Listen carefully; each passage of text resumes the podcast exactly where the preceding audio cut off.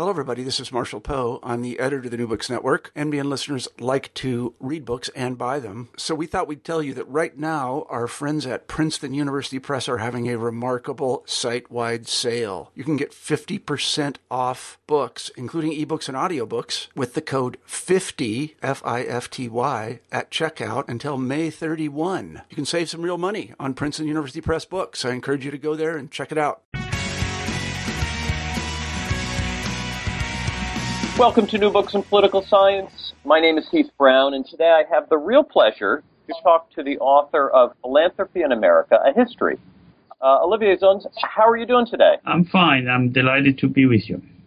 It's a real pleasure to have read the book and to, to have this chance to, to talk with you. As, as I mentioned, uh, this is a, an issue that's of particular interest to me, and so, so I read this book very closely. I read all the books for the podcast very closely, but I read yours extra closely before we get to the book, maybe you can tell us just a little bit about yourself, where you are now, where you've been, and, and what precedes this book. Well, I, I have been uh, at the University of Virginia as a professor of history uh, for now 36 years. Uh, so I'm a long-time faculty member here. Um, I um, uh, grew up in France, uh, uh, got interested in American history in my early 20s one thing led into another, and I ended up uh, spending most of my adult life on this side of the uh, of the pond, as the British would say. Now, um, uh, I, I, think of myself uh, basically as a historian of the United States. Um, I've written a number of books, mostly on the uh, late 19th and 20th century. Um, the one that preceded my book on philanthropy was entitled uh, Why the American Century, and I added the title with a question mark. So the book was an attempt to answer America's rise to a world power uh, and uh, to, to give an explanation for it. And this is uh, in working on this book that I kind of stumbled on the topic of philanthropy. Um, that is mostly uh, um, I came to this topic from the stand, from a, from the history of science standpoint. Um, part of the argument that I made in my American Century book and that I tried to sustain uh, was that what made uh, America powerful on the world scene was not so much uh, was certainly in part the collapse of Europe in the First World War and the ways in which the various European countries were very good at killing one another, but also because uh, Americans created a new world of knowledge, a science-based economy, um, a, a, a, and and part of this uh, creation involved the creation of the graduate school and of um, a, a, scientific establishment. This is where I realized role that philanthropy really was playing in this. Uh, um, uh, uh, in, in, in this uh, major uh, transformation of the country, you know, there were fewer than 50 graduate students in this country in 1870. uh, so here we are. Uh, and and then uh, and then I, when thinking about this this issue, I realized there was a much broader topic behind it, and and that got me to this book that you've just read. Yeah. So you write these um, what I think could be described as big books on on big issues that cover large spans of time. Before we get to some of the big stuff, I wonder if you could start with just a definition, just sort of to sort of pull us all into the way you're thinking about the subject. How do you define or explain what the term philanthropy means today? Uh, what should it include? What, what do we put into that, that, that word that people use, you know, to mean lots of different things? What do you mean when you use it? Well, uh, of course, uh, this is, um, there's no relationship here between the length of the questions and the length of the answer. it's a simple question, it's a complicated answer. Uh, you know, it's a little bit the ways in which Tocqueville uses the word democracy. Uh, it has many different meanings. Um, um, uh, on, on one level here, uh, I'm thinking of it in a rather traditional way. That is to say, philanthropy is an enterprise that is distinct from charity. Um, that is actually in part designed against the waste of the charitable establishment in the late 19th century, against almost giving things that we know, investment in in the search for root causes. I think all of this is basically correct. Uh, and that uh, that's uh, I also think of philanthropy. The my my take on it basically would be how can it be that a capitalist society very much invested in profit making and thinking that uh, the common good comes out of profit making and competition actually generates a very large non-profit sector uh, where uh, uh, uh, many of the rules of the games are similar to that of the profit sector, of the for-profit sector, except for profit itself. Uh, uh, which then gets invested in in causes much larger than any particular corporation or individual. Um, and so I think of philanthropy as the name for all of the organizations that contribute to that. Yeah. You describe, you know, this is a history, and you describe the origins of philanthropy in America in some ways as a pact between the very rich and reformers. Um, so, around what did these two groups come together? Um, what formed the basis of the common cause formed in the 1800s between these these um, uh, those pushing for a variety of types of reforms of society, and and the very rich, the industrialists of the era? Well, I want, if I may, Please. to before I to before I answer this question, uh, I want to say that um, I think of philanthropy and I, my book, and I deal with in my book as as a field that that engages people from many different levels of wealth. Um, and I say this because it's almost impossible really to understand what I'm trying to say about philanthropy if you think only about big money philanthropy and the big industrialists and the big fortunes, uh, even though they're obviously a very big part of the story. I also think that pretty much what's made philanthropy, uh, uh, uh, what has made it possible to be a very large contribution to the democratic project is is a very broad investment from people from many different walks of life, and and I think that's a key point, and and I'm sure you're going to return to that at some point. But but the uh, uh, but to answer your question, the way I view it was that well, there are a number of reformers, um, uh, social workers, uh, professors, uh, people in uh, uh, um, Protestant ministers or ministers from other you know religion religious affiliations, um, Catholic missions or Jewish charities, all could and a number of them did resent the rise of large fortunes. Uh, certainly, uh, you find most traces of that in the literature on the Gilded Age, uh, with the rise of the robber barons, uh, uh, with the controversies of Rockefeller tainted money, um, or all of these, uh, all of these things, and I, which um, are basically um, true. that is to say, some of the very wealthy, many of them were engaged in in uh, practices that were thought perhaps not at the time to be illegal, but only became illegal at one point or another. Uh, and therefore, uh, you have a reaction to this among in, in reformist groups. Certainly, uh, early in the 1920s, the University of Wisconsin would not accept any foundation money. The regents of the university would quickly resent that, actually. Um, but but you you can see this uh, uh, uh, very well.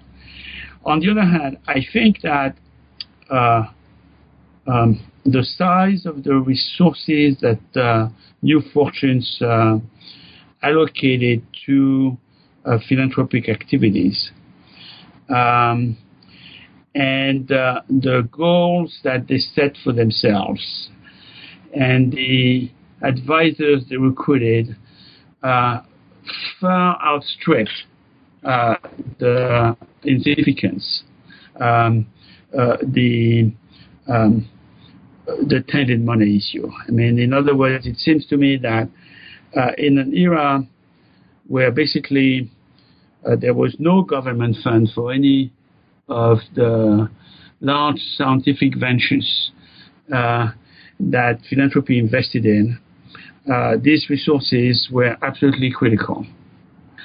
And uh, moreover, uh, as uh, being somebody who has, before writing my American Century book, wrote a book on the on corporate America, making America corporate, and had a chance to go through the archives of many very wealthy corporate builders.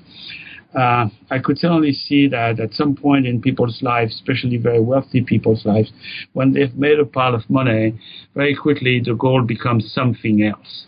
I think uh, Bill Gates is a good example of that, actually, as we think of it now. And so, therefore, always reducing this, uh, never giving people the ability to move beyond. Uh, and if you're going to to to give people, if you're going to authorize, permit people in the society to make money, you have also to permit them to spend money. And and and I think this alliance between reformers looking for resources, uh, where the resources were, and and the owner of this resource is more than willing, dedicated to actually uh, doing something important with them, uh, was a historic uh, uh meeting between uh, perhaps uh, strange bedfellows, but bedfellows that together uh, change the ways in which we do business. Yeah. Hmm, and and we're going to sort of jump around in the history a little bit, and certainly go much faster than the book uh, book does. But we sort of understand philanthropy in this way, beginning primarily in the Northeast. Some other places, but but at least for some of the early portions of the book, that's where we see it. But then there's this spread to the South. Were the same social issues on the, philanthrop- the philanthropic agenda for Southern states as they, they were for uh, Northern cities, Northeastern cities mainly? And, and were the philanthropists welcomed in the South? in the same way that they were welcomed perhaps in, in New York City and Chicago and, and Boston and elsewhere. Talk about that move southward. This is again a, a, historically a, very important question because uh, you know by the time the federal troops left the South after the end of Reconstruction, um, and uh, Rutherford Hayes went to the White House and Samuel Tilden didn't. Um, uh, and and Reconstruction collapsed uh, in into redemption. Um, uh, really, the major forces of change in the South were the philanthropists, um, and remained the philanthropists pretty much uh, uh, against the seg- uh, local g- government, you know, enforced segregation um, until well into the 20th century. And uh, I think, for example, of the significance of the Rosenwald Fund. Um, now, Julius Rosenwald was one of the was the key builders of Sears Roebuck. Uh, he was a, he was Jewish. Uh, he, he, had known uh, discrimination as, as a Jew, uh, even though he was very wealthy. There was some hotels and resorts he couldn't go to, and so on and so forth. He he embraced uh, uh Booker T. Washington, someone I feel should be rehabilitated in history uh, because he was extremely courageous uh, and dealing with extreme violence. Um, and I, don't, I think that anybody who became anybody in the civil rights movement was educated first in the Rosenwald School in the South. Uh, and uh, uh, and and one of the things that really amazes me is how silent the history of the civil rights movements are on this. And, and which schools were these? We're, we're talking about um, uh, the, the plan to, to build schools in, in nearly every county. Yeah. Um, what's the extent of this? Well, I think uh, uh, I think Rosenwald built about 5,000, uh, plus or minus a few dozens, uh, uh, Rosenwald schools in various uh, southern counties. They were elementary schools. Um, and uh, but they were absolutely essential, and in in two ways. First, because um, uh, uh, the program always required a kind of cost sharing on the, from from the from the from the African American communities involved, um, and therefore uh, the the the the Rosenwald it, it was the African American communities themselves would go to the Rosenwald schools and to, to the Rosenwald Fund and asked for support. Uh, support came uh, uh, often in, in, the in the form of uh, uh, supplies, uh, building supplies. Actually, most of it coming from Sears. Um, communities, um, much of the of the uh, support came in the form of labor, as African American communities had masons and carpenters and many skilled uh, trades well represented in them. Uh, the combination of these two things uh, uh, created a major change in the ways in which uh, people excluded from education managed to get some. And, and this, this last point, I think, really does um, take us back to one of the first points you made, which was that philanthropy g- grows from that of, of really something of a privileged few to a mass movement. Um, and, and some of it was, was because of these kinds of cost sharing and, and institutions that were built to that invited um, uh, philanthropy and, and donations from, from the middle class largely. So, what facilitated this growth? What facilitated the the, the movement from something uh, that we, we maybe um, wrongly associate just with the very wealthy to something that became very enmeshed in, in uh, what it meant to be an American? Well, I, I think uh, um, there are uh, several um, uh, aspects here that converge. Uh, first, I think that, that I mean, I, there was certainly uh, for a long and sustained period of time uh, a a significant rise in disposable income in uh, uh, among ordinary Americans. Um, uh, it's hard to conceive of it this way as we are experiencing a, an unusual level of inequality, um, but but I think we, we can certainly uh, always love to return to uh, this uh, uh, essay by a German economist, 1906, Werner Sombart, why is there no socialism in the United States? And his answer was that because people were paid too well, you know, that class consciousness uh, was wrecked on the on the shores of roast beef and apple pie. Well, wh- whether this was uh, true or not, um, uh, yes, it was in part true. Not that there was not a violent and important labor movement in this country, there was one. Uh, but by and large, there was also a significant surplus uh, of income among modest families. And very early in the 20th century, in family budgets uh, collected by the Bureau of Labor Statistics, you find uh, money set aside every month for the Red Cross. Not much, but a few bucks. Um, and, um, and, and, and, and then um, uh, I think mass philanthropy got a major boost during the uh, First World War um, as uh, as opposed to the current ways of war where we have our children and grandchildren pay the bill. Those bills were paid uh, at the time, and uh, there was a massive fundraising effort during the First World War led by um, a, a, a, a, consortium uh, of uh, a partnership between the administration and major people coming from business and philanthropies. Um, and uh, uh, uh, the key, therefore, became in part to sustain this fundraising effort uh, after um, uh, after the war. But this fundraising effort, this massive fundraising effort, was also the outcome early in the 20th century of the public health movement. Um, uh, the fight against uh, tuberculosis, uh, the fight against other uh, diseases. Uh, I always say, uh, I say in my book, and it's very significant, that the American Tuberculosis Society was created the same year as the Rockefeller Foundation.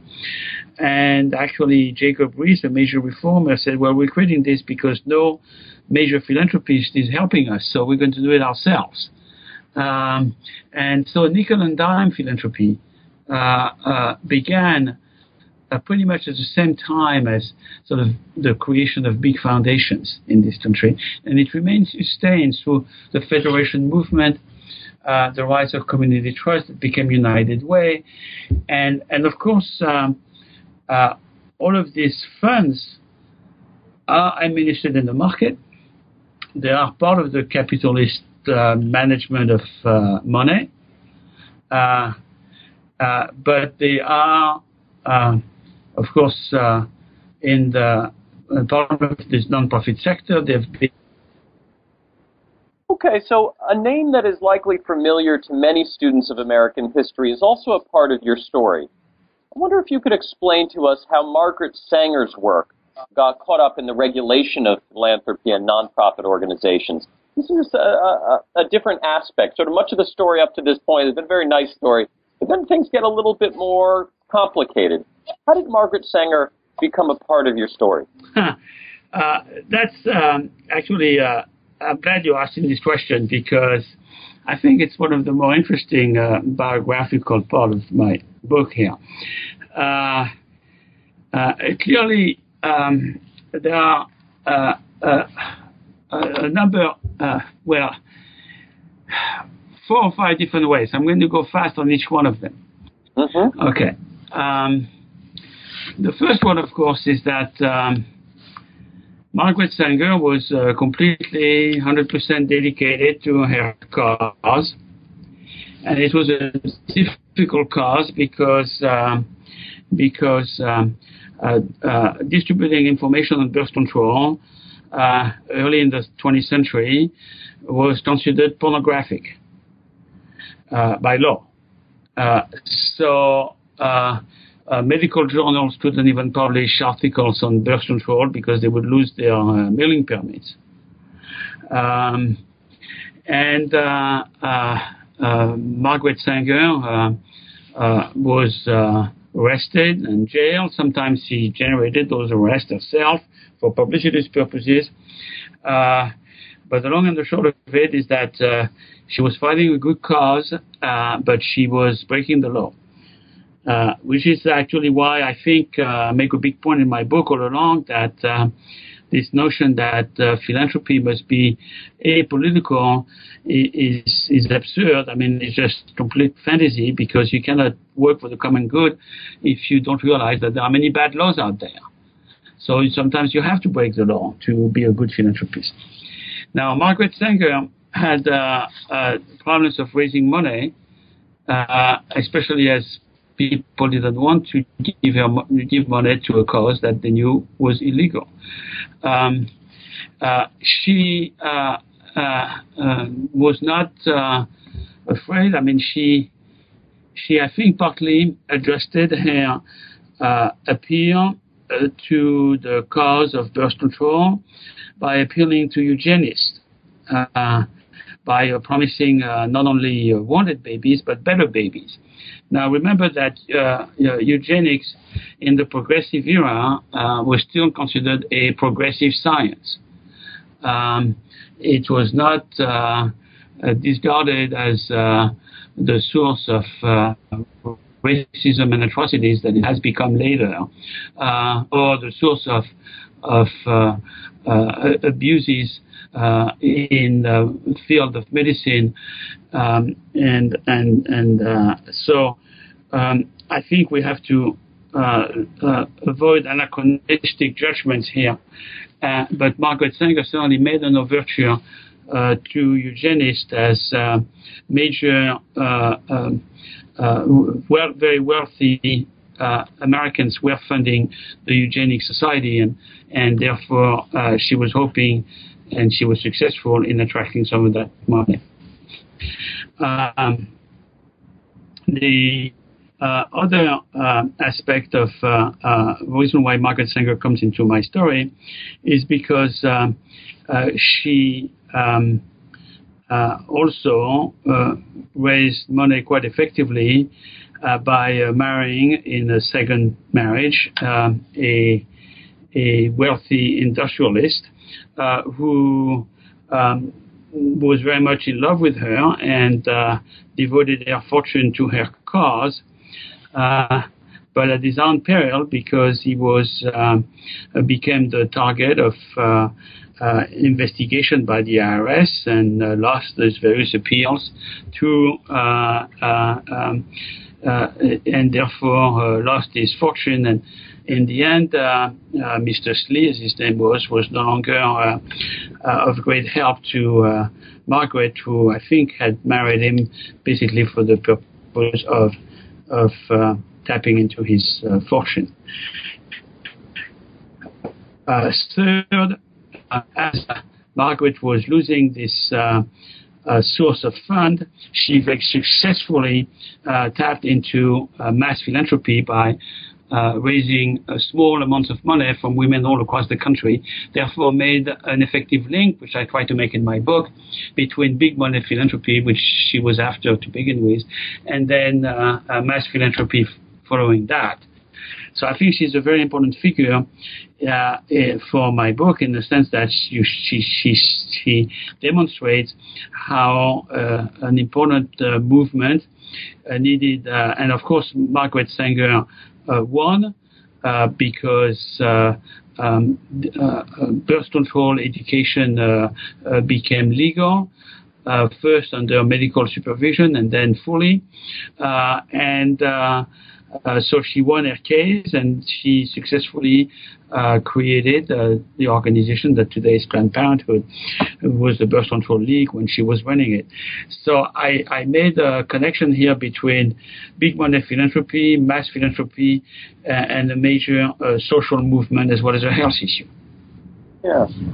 Um, in the interest of time, maybe we can move forward a little bit. I'm on um, at your disposal.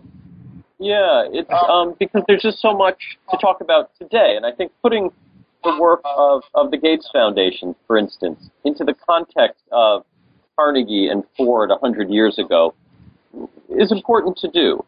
So, how would you compare uh, the work of, of um, uh, the Gates Foundation today to the, the work and mission and, and view of the world of uh, Carnegie and Ford and the philanthropists of, of a 100 years ago. What do they share in common, and, and maybe what, what can we look to, to that, that separates them? Yeah, okay. Um, I have been somewhat criticized, by the way, for being too lenient with the Gates Foundation uh, in my book. Um, uh, and I think um, uh, I uh, came to, um, I don't know a whole lot about their um, educational program, which is a big chunk of the foundation. But I've studied uh, in, in great detail uh, the, the program that they conducted in India for uh, fighting AIDS. And, um, uh, and it, it, seems to me, as I was reading quite extensively through the sources at my disposal on this program, that um, um, uh, it was a very significant help uh, to the Indian people and the world. Uh, and it was a very genuine commitment on the part of uh, the Gates Foundation to resolve this issue. And I was impressed by uh, the level of uh, commitment that I saw at the very top level of the foundation, including that of Bill, Bill and Melinda in uh, this program, including the two of them, I think, visiting um, uh, visiting uh, uh, sex workers in India, and and of course we can always it's very easy to be cynical, and we can always say that this was all posturing on the part of wealthy, extremely wealthy, wealthiest Americans. Um, but from what I saw, I, I, I understood some genuine feeling there, and that touched me. so that may explain why I was perhaps uh, not critical enough of their work. The point is, um, uh, I think there's a direct line connecting uh, uh, Carnegie to Gates, in the sense that um, uh, uh, there is a similar uh, feeling or understanding a century apart that huge fortunes do not necessarily belong to the people who make them, but they belong to society at large. I think that feeling is shared across times uh, and certainly connects Carnegie to Gates. Uh, I think what differentiates them greatly is that I don't think Bill Gates is a social Darwinist, while Carnegie was 100% social Darwinist. Mm-hmm. Okay, so that's in a nutshell my answer. Yeah, no, and, and I think that um, one of the reasons why this is an important book to, to be read, not just by historians, but also by uh, political scientists and sociologists and, and others, is because of uh, how important philanthropy is in the world that we live in today, for perhaps as important as as a hundred years ago, but certainly in, in some um, some different ways. I really enjoyed the book. I, I learned a lot from it. Um, well, thank you. Uh, so thank you. I, I really did appreciate it. Uh, Olivier Zunz's book, um, now out in paperback, is uh, from Princeton University Press. is called Philanthropy in America: History. Uh, there's a new preface uh, that that uh, is, leads the book. Olivier, thank you very much for your time today. Well, you're most welcome. You're most welcome. Thank you for thinking of me.